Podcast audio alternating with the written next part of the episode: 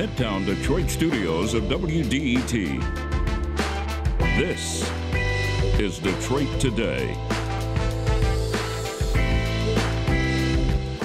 We are live from the Mackinac Policy Conference at the Grand Hotel, and we're going to kick off our conversations with a heavy dose of politics today. Senators Gary Peters and Debbie Stabenow will join the program, as will Detroit Mayor Mike Duggan and Congresswoman Debbie Dingell. That is all next on Detroit Today, but first the news from NPR.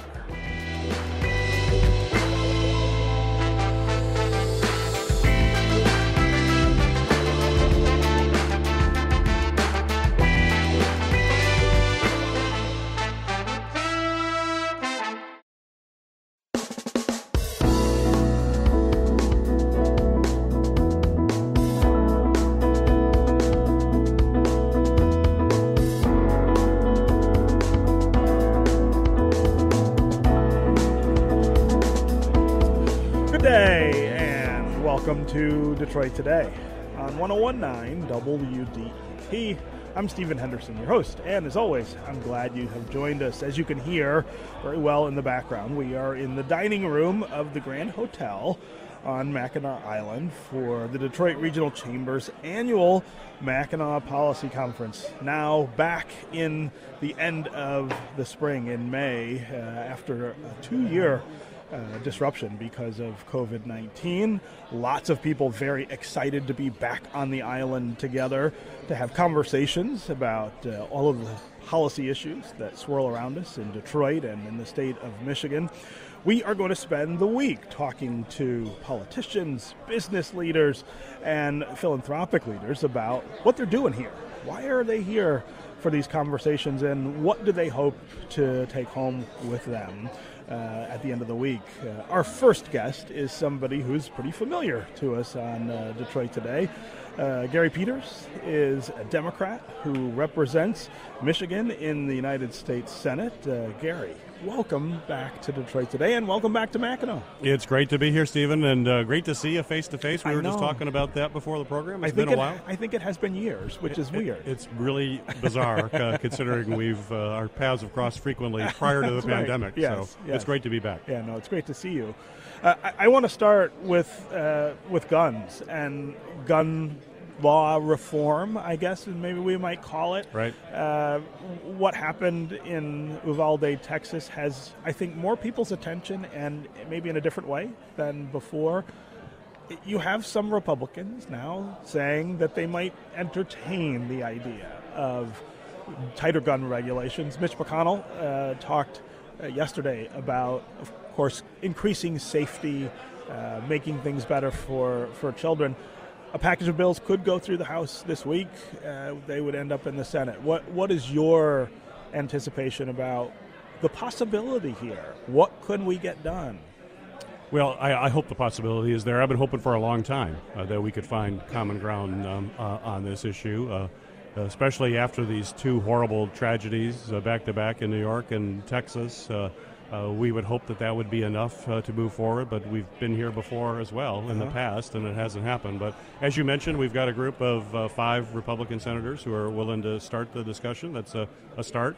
Uh, given uh, the rules that we have in the Senate, in order to, to move forward, we need 60 votes. And I can say our, my Democratic colleagues all want to see some positive movement forward, so we have 50 votes there. Yeah. Uh, if we have five in discussion, that gets us the 55, but the math still says we're going to need more. Uh, but I hope we can just get something done. You know, everybody has a variety of ideas, and whatever gets done initially is probably not going to. Uh, some, some- some people aren't going to be happy. The folks want to go further. Other people are going to be unhappy because they don't want to go at all. But that's where we try to find that consensus in the middle and common ground. And you know, one area that I think we have hopefully the best pros, uh, prospects is with the background checks. Just just just close some of the loopholes that we have for gun shows and for online purchases and. And, and when I have folks say, well, you know, that may not have had any impact on what happened in Buffalo, for example, and uh, that, that may be true, but let's put it in perspective gun violence in this country. Today, as you and I are speaking today, 100, roughly 100 people are going to die of gun violence in America today. Tomorrow, when we wake up, another 100 people are going to die. The day after, another 100 people. So, whatever we can do, if we're saving some lives, let's do that. And then let's hopefully build on that success and do more in the future. But we have to take some action. We have to do things. And when I say common sense, the, just just making uh, uh, these. Uh, uh, loopholes go away is supported by, I think it's roughly 90% of the yes. American people. Yes. I, I, don't know of any other issue that we're going to be talking about up here that 90% of the American people think this is a good idea. Yeah, yeah. Uh, I, I also want to make it clear to our listeners that you are a supporter of the Second Amendment and the right. right. to bear arms. You're not somebody who's trying to grab guns from people or prevent people from legal ownership. There's a lot of room for people to have discussion about regulation that doesn't amount to infringement on what is an important constitutional right. A- absolutely, Stephen. And uh, I'm glad you bring that up. I'm, I'm a gun owner. Uh, I believe in the Second Amendment. Uh, I enjoy uh, every fall. I love pheasant hunting. That's something that I really love uh, to do.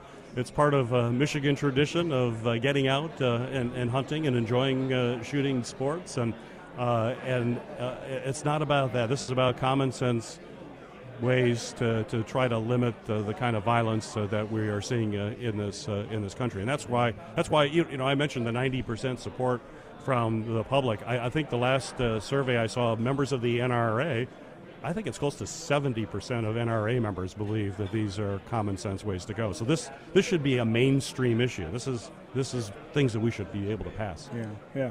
So I, I want to talk to you about postal reform, and you are maybe the only person I know who likes to talk about postal reform and actually has done something to advance uh, the opportunities I think for the for the post office. I feel like one of the things that's always held it back is there's just kind of shackles on its operations, right? Uh, they're right. not able to compete with with similar services uh, because the government doesn't allow uh, the post office to.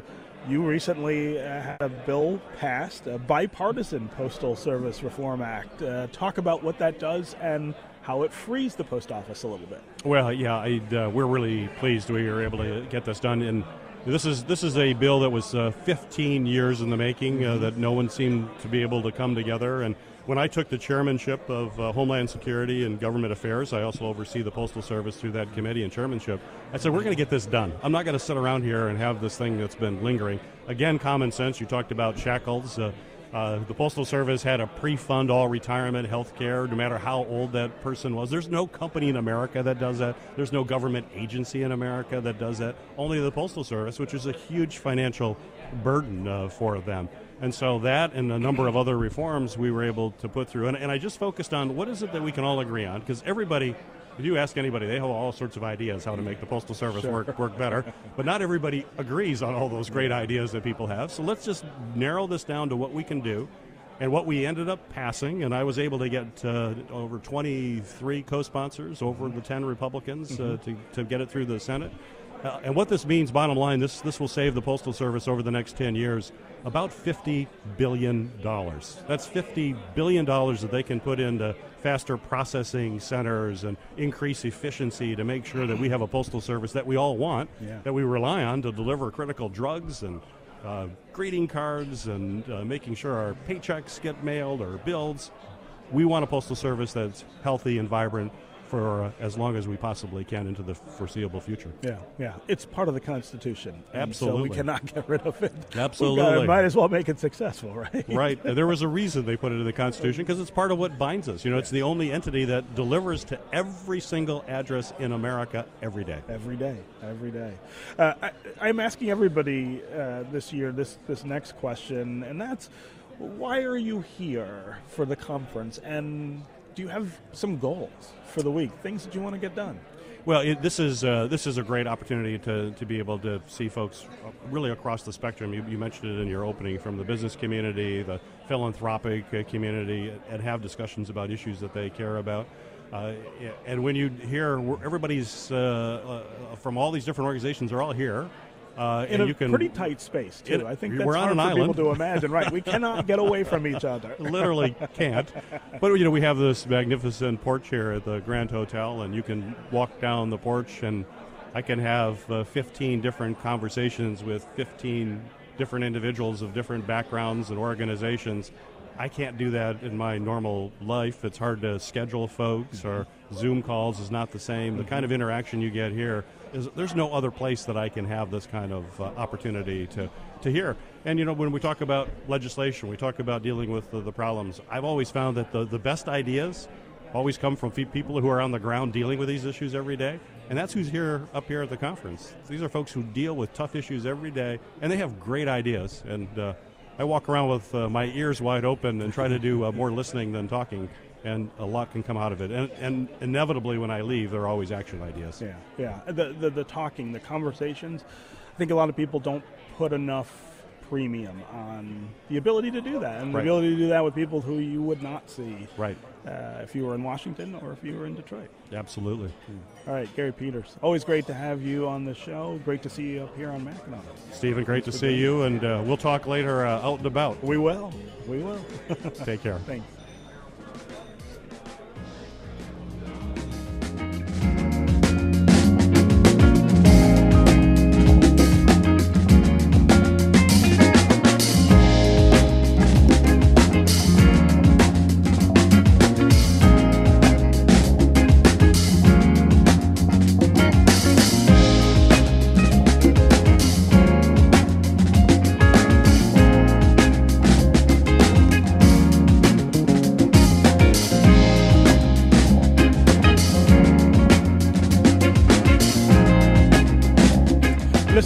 Detroit Today on 1019 WDET. I'm Stephen Henderson, and as always, thanks for joining in. We are in the dining room of the Grand Hotel on Mackinac Island during the Detroit Regional Chamber's annual Mackinac Policy Conference. Uh, today, we are talking with uh, politicians an awful lot about what their uh, ideas and their agendas are up here. Joining us now is the mayor of the great city of Detroit, Mike Duggan. Mayor Duggan, welcome back to Detroit today. Good morning, Stephen. Welcome back to Mackinac. Yeah, and we're going to be doing a session together today. That's today. right. You and I are going to talk about policing a little later today uh, and the new chief, uh, his agenda. You know, the question I'm asking everybody up here this year is to talk about um, the importance of being here and what your ideas are for the week and maybe some of the goals that you have for the week. Well, you know, the relationships that you build here for me have been invaluable. But, you know, today Tom Gores announces he's donating $20 million Yes. to build out a community center in Rouge Park. That Cody Rouge neighborhood has got the highest concentration of children that don't have a rec center. Of course, the outdoor pool is spectacular. For Yes. three months a year, it's crowded.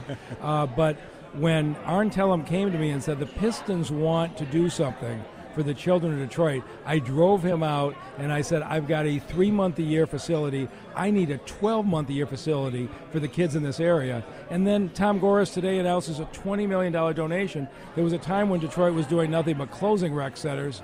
Now we're opening rec centers. But these are relationships you build up over the years because you're not just in business meetings here. You're sitting on the porch, you're sitting in the lobby, you get to know people, you talk about families, uh, and that matters over time. Yeah.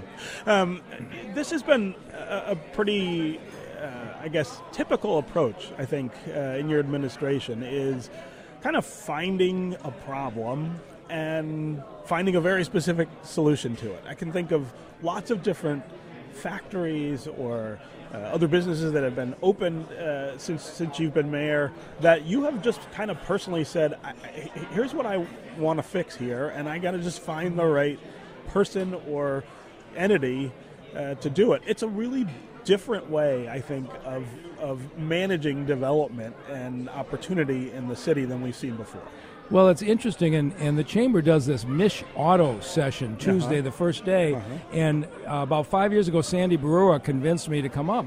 I got to know the executives at Lear and the executives at Magna, and a lot of these part suppliers, uh, Flex-N-Gate, that I did not know before. And so when Lear has to put a 400 employee seating plant to build seats for the Chevy Silverado, I can sit down with Ray Scott and say, I've got a site here on Connor. It's just a few miles from the plant. We'll get it cleared for you and ready to go. And now Lear is building that 400 employee seating plant. A lot of those things came out of relationships I built sitting up here in a relaxed way, getting to know executives and them getting to know me. Yeah, yeah.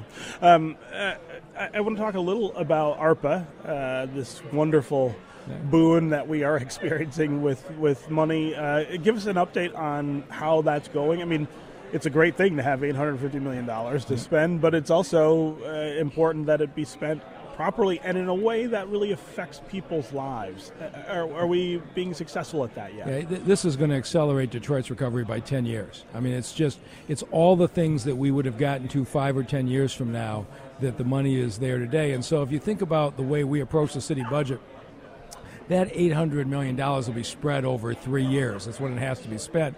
So the city of Detroit has gone from a billion dollar a year budget to a billion three for the next three years. Mm-hmm. You can't just have the people you've got scrambling around doing more work. Mm-hmm. You have to add extra compliance people, finance people, HR people, project managers. All of that is being ramped up. Uh, we've just uh, announced the first 800 houses that are getting roof repairs done. They've just been sent notices. The work's going to start this year as the first phase of our $30 million in home repairs for low income seniors is being rolled out quickly. Nicole Sherard Freeman, if you get her on here, is just doing a remarkable job of getting job training because people want to talk about affordable housing. Uh, the best solution would be Detroiters increase wealth, get a better paying job, uh, and build the kind of wealth uh, that can support your family. And a lot of the other problems in the city get easier. Nicole's driving all that. We have $100 million going into job training and literacy, GED programs, things to raise skills so Detroiters uh, can earn more money. So everything is about uh, making sure that the Detroiters who stayed when everybody else bailed are the ones getting the benefits of this $800 million. And I think we're doing a good job at it. Yeah. Um, I also want to talk about a, a statistic that I saw recently uh, about how much money people pay to live in the city of Detroit, and that uh, an astonishing number of people are spending half of their income. Uh, mostly on rent, I would imagine, not not on owning houses. It, it just highlighted for me the the overall challenges we still have in the real estate market in Detroit at the top end, at the bottom end, in the middle, it, it- still operates under pretty irrational terms for too many people. And I wonder if you could talk about. I mean, I- I know you're very focused on uh, very specific problems in that market, but what about that overall irrationality? It, it pops its head up in many different places. No question, and I'm very consumed by it. So think about this: you had neighborhoods in this city where the houses were worth 150 thousand dollars, and in 2009 it crashed, and they were worth 50 thousand, and people bailed. We have built the values back up to where they were before the crash. Which, if you own a house, and for uh, much of the African American community, uh, that is a huge increase in your uh, family wealth. That's your wealth, yeah. right? When the property values go up. The flip side is that that if you're not owning the property, it means your rents are going up, and it is putting pressure on people. You don't have the situation in Detroit right now uh, that you have in San Francisco, that you have in Portland, that you have in uh, D.C. and others with huge numbers of homeless on the street. The biggest reason for that is that 10,000 houses that were vacant eight years ago have been renovated and families moved in. And, and buildingdetroit.org and the land bank selling those. That's kept a lot of the pressure off. Nobody else had 10,000 units uh, ready to go. But we are dwindling down in how many of those there are. And so we're really conscious what do we do? I think our next piece is this. I want Detroiters to go back to, to home ownership. You've got a lot of Detroiters in this city spending 800 or $1,000 a month in rent. If they could own the That's house, pay the payment, taxes for less money, but they don't have the down payment. We're about, from American Rescue Plan funds, to roll out an $8 million down payment assistance plan so we can get longtime Detroiters who are renters, convert them to homeowners so they can benefit from the wealth increase. We're attacking this from a lot of different directions, but it's becoming a real problem. As property values go up in the city, rents go up, and it's my responsibility. I, I say this to, to my team every day. We got elected by the people who stayed, not the people who left. And we have a responsibility to make sure that we do everything we can to protect the people who stayed. Yeah. Okay. Mike Duggan, Mayor of the City of Detroit. Always great to have you here on Detroit today, and of course, great to see you up here on Mackinac Island. Good to see you, Steve. see you later. When we come back, we are going to welcome another of our elected representatives to the show. U.S. Senator Debbie Stabenow joins us next. Stay tuned for more Detroit Today.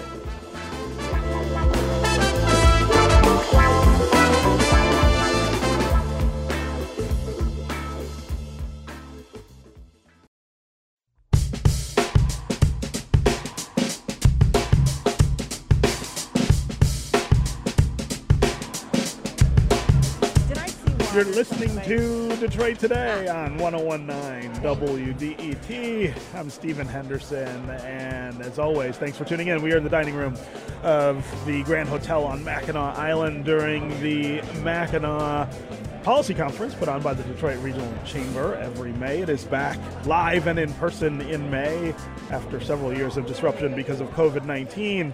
Uh, we are talking today to politicians who are here on the island asking what they're up to, what their plans are for the week. And we are joined now by the senior senator from the state of Michigan. Debbie Stabenow is also a Democrat who represents Michigan in the U.S. Senate. Debbie, welcome to Detroit. Good Detroit morning. I was saying it's so great to see you in person. I know, I know. It's like so a whole strange. new world. That's right. is all very odd. It's like uh, it's I know. like literally a reunion up here this, this week. Um, Right. So I, I, I want to start with you the way I started with uh, your colleague uh, Gary Peters. Um, I want to talk about guns and what might be possible now that I think people's attention is on this issue in just a little bit of a different way. I think Uvalde has has uh, reframed the issue for some people. Some of your Republican colleagues, in fact, are talking about it differently. Yes. What do you think is is possible? Well, first let me say, Stephen, we don't have to live like this. Number one, we don't have to live like this. No other country lives like this. Every other country has challenges.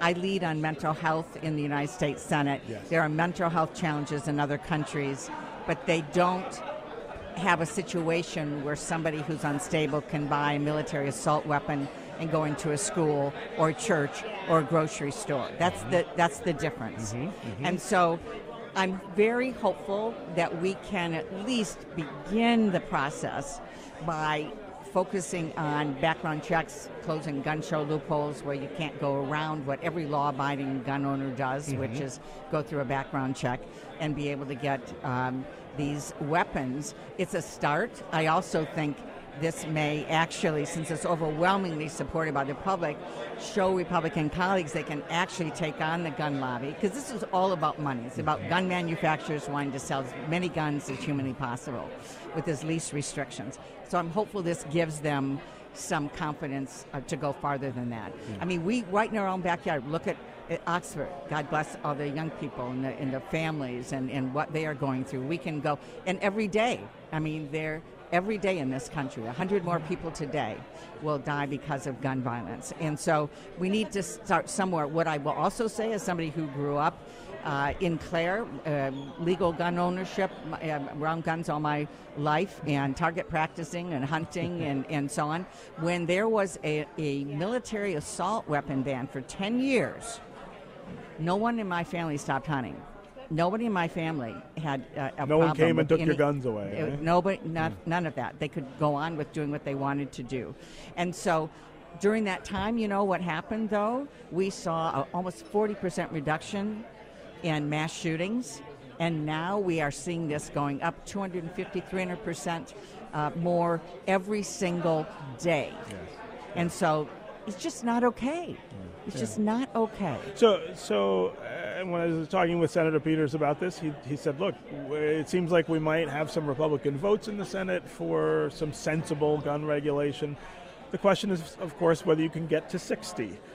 Can you get, uh, you know, 10 Republicans to join uh, all the Democrats You know, in the Senate. you know what has to happen is people across the country have to lean in and let their senators know that this is just plain common sense. I mean, we we get to 10 Republicans if they're hearing from their constituents more loudly than they're hearing from the gun manufacturers. And so um, that that really is it. And you know, when we look at the changes that we want for our families now and our quality of life and our safety, so much of it is really boiling down to the elections or uh, getting engaged in a way that is louder and more insistent than folks have done before because um, folks in my family uh, who in the past have been members of the NRA and are now not because of the extremism of what's the positions that are being taken now. Um, but they they say to me, "This is crazy. This you know we we want folks to follow the rules. If I'm following the rules to get a gun license, I want everybody else to be able to do it and not go through the back door at a gun show, for instance. Um, and uh, and I'm fine with putting limits. I mean, in in Uvalde, what we saw, an 18 year old who can't get a handgun until he's 21 can get a military assault weapon. Look what happened in Oxford as well, with parents buying one for a 15 year old. I mean, this is nuts. And, and we can do something about it, and we absolutely need to. I- I'm talking with uh, Senator Debbie Stabenow here in the dining room of the Grand Hotel on Mackinac Island during the Detroit Regional Chambers Mackinac Policy Conference. Uh, we're talking about uh, what all the politicians and business leaders and philanthropic leaders are up to uh, this week, but also talking about what's going on in Washington.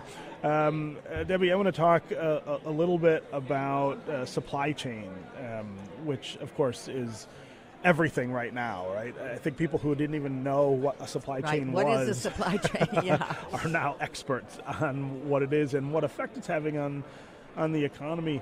Are there more things that Congress could be doing to ease the, the troubles in the supply chain, which would, of course, uh, ease uh, uh, the, the, the rising cost of materials and inflation and all these other things? I mean, that really does seem to be the linchpin. Well, first, let me say, Stephen, that if you go back a year, the new administration coming in, all of us, the number one thing was to save lives. And so the focus was on vaccinations and getting home tests that people could use and medicines, getting children back to school safely, all of that. But now we're seeing the ramifications of shutting down a global supply chain and too many of our raw materials, goods, made overseas. I've said for years we need to bring jobs home. It's about American jobs, we mean jobs home. And I heard over and over again, well, it costs less. We can do it more cheaply in China or more cheaply somewhere else. Well, fine, except when you have situations like this and then you can't get the product. And so we are doing a number of things. And the problem is that no one thing is a silver bullet. So we got to do more manufacturing in the United States. We actually had 375,000 new manufacturing jobs last year, but need a lot more. We got to bring those chips back. We're working on that. Very soon we'll have final legislation to make these big fabrication facilities to bring the chips back. Um, we also uh, have to focus on area I work a lot in and uh, chairing the ag committee is in food supply. We have four big meat packing operations at companies in the United States. Two are foreign owned. Right now, they are really uh, creating a situation where farmers aren't getting paid well and consumers are getting gouged in the grocery store. We need more competition. So last year, I was able to get um, funding that we're now using to help fund small meat packing plants, whether it's Michigan or other states, regional operations. Let's do it locally. Let's have what we call redundancy or resiliency, more competition. Um, the same thing is true even with, with baby formula. There's only four big baby formula uh, companies. Um, and we see this over and over again. So global supply chains, not enough being made in America, coupled with consolidation has caused where we are. Now, it doesn't make it any easier for anybody looking at all these prices go going through the roof. And I do have to also add that there are companies taking advantage of this situation. We know it. Last year, the top 25 oil and gas companies made over 250 billion dollars in profits, while while you and I and everybody else was paying through the nose at the pump, and it's only gotten worse. And I can show you the numbers where You've been tweeting a lot about this. Yes, the- well, a the- barrel How of- bad the profits are. it's it's unbelievable. And last time a, a barrel of oil was 110 dollars. The price at the pump was three dollars and sixty cents.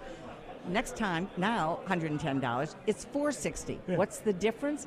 it's price gouging. And so the House passed a bill to give authority to the president to be able to stop that, and we need to pass it in the Senate because right now we don't control any of that. I mean, we, they get big tax breaks. I've been trying to take those away given the situation, but the, it's all set by the oil companies. Government doesn't set those prices. But we need to get our arms around it and say if you are doing excessive uh, uh, prices at the same time that you have excessive profits, you need to pay a windfall profits tax. We need to tell you, you know, that you have to lower the price. I mean, so we've got folks taking advantage of all of us right now. They, they blame Ukraine, and certainly Ukraine's a part of it. A lot of things are a part of Sure. it. Supply chain's a part of it, but that's not all of it. No. That is not all of it. Well, and the cost per barrel, as you point out, has been here before, and we didn't have these prices. and the prices have not ever been as high as they are right now. And so they're they're in in my judgment, um, we need to tackle this head on because it's one of the biggest things taking money out of people's pockets right now. Yeah, yeah. Um, I, I want to give you a chance to talk, as I've given everyone up here, to talk about what you're doing here. Why come to Mackinac Island uh, for this for this conference? What things do you hope to accomplish? There are a lot of people back in Detroit or other parts of Michigan who think uh, this is a big waste of time and that uh, we're all up here sitting around drinking champagne and uh, eating good food. Uh, but uh, tell me what the work is that brings you here each year. This is a really important an event, and for me, it's literally meeting to meeting to meeting to meeting because when we look at the uh, business and labor leaders and hospitals and universities and community foundations and in every kind of leadership that you can think of in this state, folks are here. They're coming together. And so it gives me a chance to hear from them about what I can do to help them meet their goals for people. Um, it allows us to talk together about what mo- more we should be doing. I mean, a, big piece of the conference is about how in the new electric vehicle space that we are bringing that to Michigan and that we're owning that. Not only not only making the vehicles, but the batteries, batteries, and yeah. the manu- the materials, the raw materials. Um, and so many other areas of manufacturing. So you've got everybody, people who are trying to start battery facilities are here, people who make the automobiles are here, people who are talking about lithium ion, or, you know, lithium materials and how do we make those available for the batteries. Everybody is here, and so a lot of discussion goes on. Um, it's a, obviously a beautiful setting, but it, it is an opportunity to really talk uh, in a relaxed setting with folks about how do we move Michigan forward? How do we create jobs? How do we support job training and, and uh, schools and, and you know healthcare and all the things that we all want? Yeah. Okay, uh, Debbie Stabenow. Again, great to see you again in person, uh, and thanks for joining us here. My pleasure. Yeah. All right, take care. When we come back, we are going to welcome another member of our elected official ranks to uh, the show. Congresswoman Debbie Dingell will join uh, from the dining room here at the Grand Hotel on Mackinac Island. Stay tuned for more Detroit Today.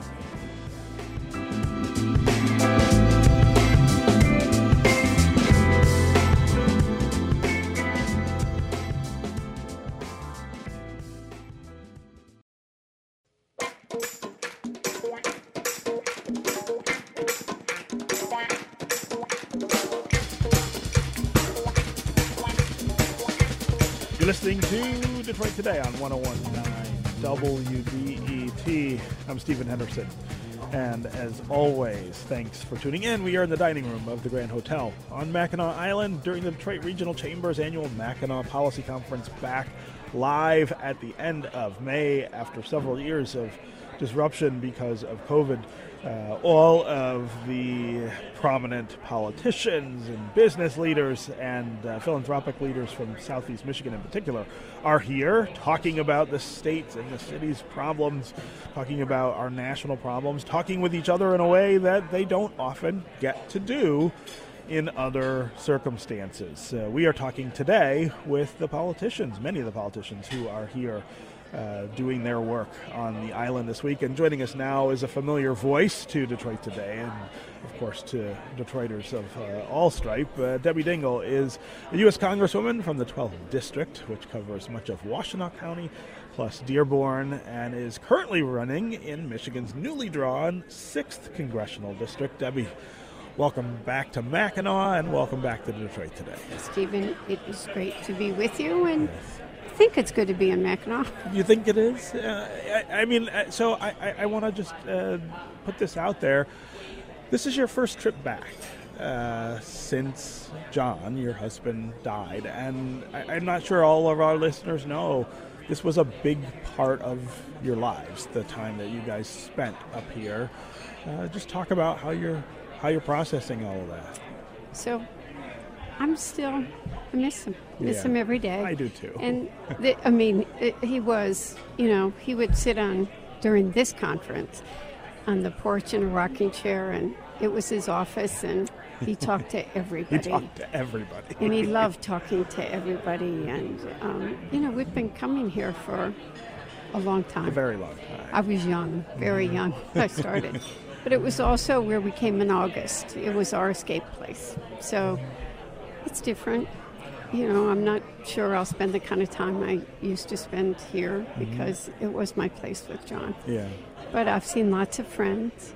Uh, I'm not sure we're not at a super spreader event, so I think I'm the only one wearing her mask. Not. Let's hope not. There was a lot of protocols in place to make sure. Yeah, but nobody's keep giving space or distance. Not, so, yeah, yeah. Uh, but it's good to be here to be with people that we physically have really not been with for a couple of years. Uh, relationships matter. Mm-hmm. People don't have them. You can't work together, make a difference, get partnerships, talk about ideas unless you know people, know you can trust them. And it's good to see that part back. Yeah, yeah. Uh, let's talk quickly about guns. You did come onto the show last week to talk about what happened at uh, Uvalde. We've had a, a, week of, I think, some real, uh, at least signaling of, of possible action. There's a package of bills that is prepared to go through the House uh, this week or next, I believe. Uh, talk about what's in those bills and uh, whether they have a chance once they get to the Senate. So, the House Judiciary Committee will be meeting tomorrow. It is still not clear whether the package of bills that is going to move will be a package or individual bills. Uh, I'm going to be very blunt in a second, but among those the House will pass will be a red flag law, uh, gun container, uh, you know, safe storage, raising the age for selling of assault weapons, uh, hopefully some mental health investment, a number of, uh, and it'll pass the House. Whatever comes out of the judiciary should pass the House. But what's the significant discussions is happening on the Senate side, where there are a number of Republican and Democratic senators speaking and trying to find if there is some common ground.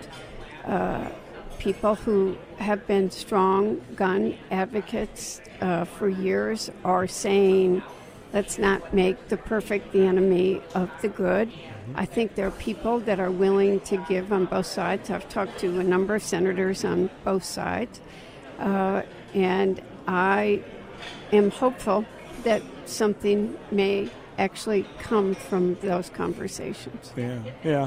Uh, the idea that we will need 10 Republicans in the Senate to join what will likely be all 50 Democrats to get this done. It's, it's one of those things that, that comes up again and again and again with President Biden's agenda on a number of fronts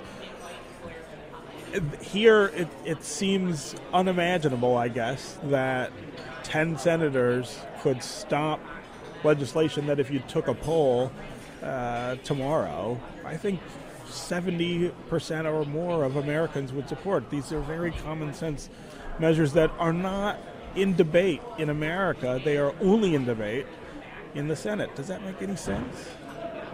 I'm not going to say that it makes any sense. I found myself going back and reading the Federalist Papers and reading a lot about what our forefathers did when they founded the Constitution and um, the tyranny of the majority, the rule of minority. It's very. I do think I want to have hope right now. So, one of the key negotiators is actually Senator John Cornyn from Texas. He's a me- I'm almost certain he's a member of the NRA. Sure. I went over with uh, Fred Upton and talked to John Cornyn after the Parkland Yeah. shooting when Fred and I were trying to get red flag uh, legislation. I think he is honestly trying to get something done. The people of his state are brokenhearted. I've had a lot of very intense discussions with many of my colleagues on um, uh, this subject, and I have said to some of my colleagues who are right, they're very emotional, they're very angry. Don't drive people back into their corners. If we take this on, and even one of my more moderate Democratic colleagues said, I'm a progressive on this. And I said, lose the labels. We don't, we're Americans. It's American children that are dying in schools. But it's not only, it takes these mass shootings in Buffalo and in, in Texas and Parkland. When is enough enough? But it's happening every day, Stephen. If you look at the numbers in Chicago, the numbers in Detroit are going up. The families, the domestic abuse. Nobody, by the way, my bill on domestic abuse isn't on anybody's radar because it's too drastic. I don't know why, if someone's been convicted of a felony, they shouldn't have access to a gun. But that's, but mm. I'm not, I'm, you know, I'll flag it in a meeting, but I've said to Nancy, that's not going to keep me from not saying we shouldn't be moving the rest of this forward. Yeah. But I think we need to think about it's a uniquely American problem, and we need to not go to our corners. Yeah. And we need to keep people from going to the corners that they always go to, because we do have a system of government that does protect the minority, Yes. and It does. Uh, And the instincts were to protect against tyrannical majorities, Correct. right? That's why they set aside certain kinds of mechanisms for for unpopular minorities to, to take advantage of. I don't I have a hard time thinking though that they could have envisioned the, the kind of tyrannical min- minority that we seem to, to, to be dealing with in terms of the Republican Party on a lot of issues, right? Uh, they don't represent the majority in numbers or from uh, the standpoint of point of view. And so, uh, you know, the frustration I we think need that to be careful. feel I agree with you, and I don't know that they saw that there would be this, but it is we have far. we- Let's not just say far right. There are t- tyrannical minorities Yes. in different issues. I don't even know how to say it because I don't want to put a label on anybody. Sure. I don't know that they envisioned what we see in this country today. But we got to find a way to pull ourselves together, or, or, or this fear and hatred and division is going to be the end of the country as we know it. Yeah, yeah. Uh, I want to talk about uh, inflation and price gouging. Those things are on your mind a lot as well. Uh, what can Congress be doing?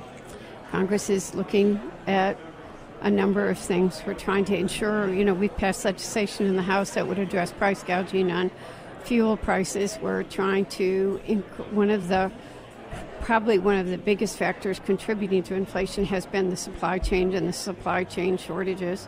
Um, s- I hope we're going to get this supply the chips bill as I call it, but the competitiveness bill passed by the 4th of July. We'll see. We should have passed it a year ago. Chips is something that semiconductor chips impacts our area greatly, and we need to bring that capacity um, back to this country. But we are trying to address many of the supply issues, which in the short term should make start to see in the, the cost of goods going down. And by the way, you did see in this month's report some very early indications that some prices uh, may be going down. But we got to look at we got to address the economy in a very wholesale way. And I think the president I have a meeting at four o'clock today with the White House talking on things we're going to try to do next week. So we need to take it seriously. Quite frankly, guns are awful and we need to be doing that, but the number one issue on people's minds is what is happening to them when they go to the grocery store and when they drive their car. Yeah, yeah. Um, how is the, the, the campaign going in the new district? It hasn't really started off that that much yet, but uh, it is a different is a different place to, to try to represent. You represented a large part of the district already, but uh, talk well, about this switch. I represent about 60% of it, and I'm trying very hard for the people in the new district. The hardest part's moving. yeah. Um, I hope I'm hopeful that I will. You know, I bought a kind of in January, and it needed a lot of work, like everybody who's. But I'm hoping to be completely moved by July. Moved a lot of things this weekend, thanks to friends. In between events, I would load the car and take it over. But I'm uh, really working very hard for the people in the new district, the rest of Washtenaw County, and Plymouth, Plymouth Township, Novi, Novi Township, Canton, and uh, Novi. They've all been incredibly nice. They're nice. It's really been, and trying to go to as many things as I can do, do meet and greets, met with all the mayors, go to city council meetings, go to the rotaries, the chambers, the town halls they have. Like Dexter has one every other Saturday, and I need people to get to know me, know who I am, and be accessible. It's farmer market time, so trying to figure out how I can do my always Ann Arbor Farmer Market and get to all the rest. So I'm out and about having people get to know me. Yeah, yeah. Uh, civility is another uh, issue that you have emphasized an awful lot. You had a partner in Congress uh, from the, also from the state of Michigan, Fred Upton, uh, who is a Republican, and you have spent a lot of time talking about how you disagree on a lot of things, but uh, but that you've got a working relationship, and that uh, when you do disagree, you can do it without antipathy or shouting or uh, a lot of these things that we see. Um, it's a theme up here as well at at, at Mackinac. Um, when you lose Fred uh, from, from from Congress, if uh, you're reelected in the fall, uh, talk about how that how that changes uh, the way that you go about that issue. And I guess is there another likely partner that you might find? So, look, at, I'm going to miss Fred. He's done a lot of good for the state of Michigan, and Michigan's going to miss Fred. I want to start with that. And, you know, he really has been my friend, and we've worked on many things, and we're people that have brought people together. Um, and he's still my partner. He hasn't left yet. But, you know, I'm. Um, I have many other friends on the Republican side. One of my um, g- good friends that I've worked with for a long time. People don't know I'm on both the Jerry Ford Library Board and the Gerald Ford School Library Board in a bipartisan way. Hank Myers is on both of those boards with me, and Peter Meijer is a member from Grand Rapids.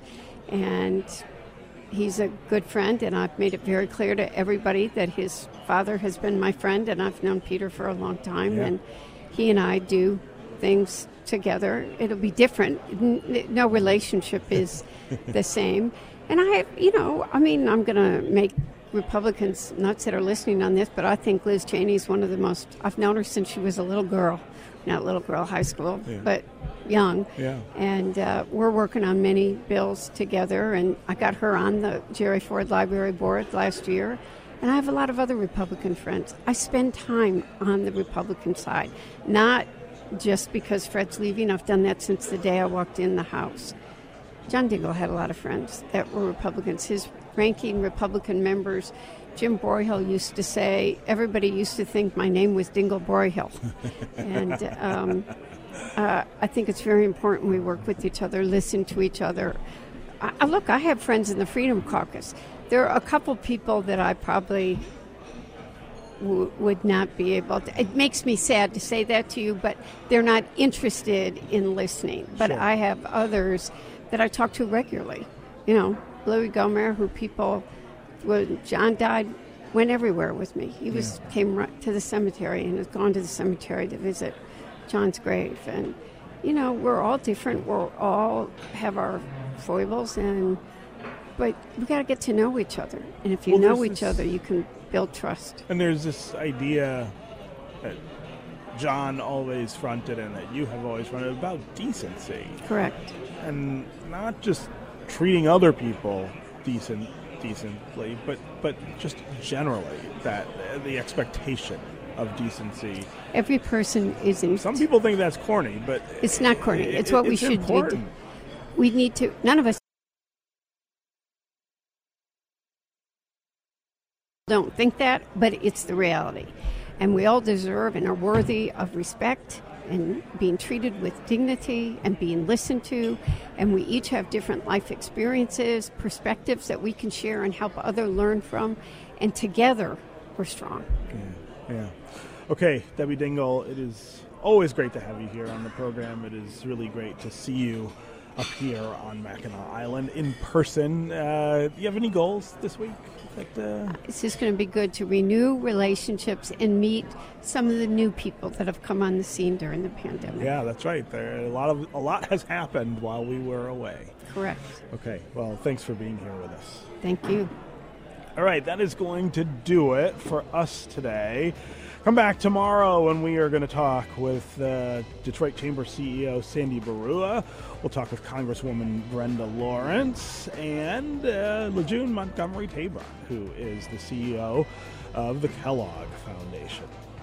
Detroit Today is produced by Sam Corey, Nick Austin, and Lisa John Rogers. Our program director is Joan Isabella.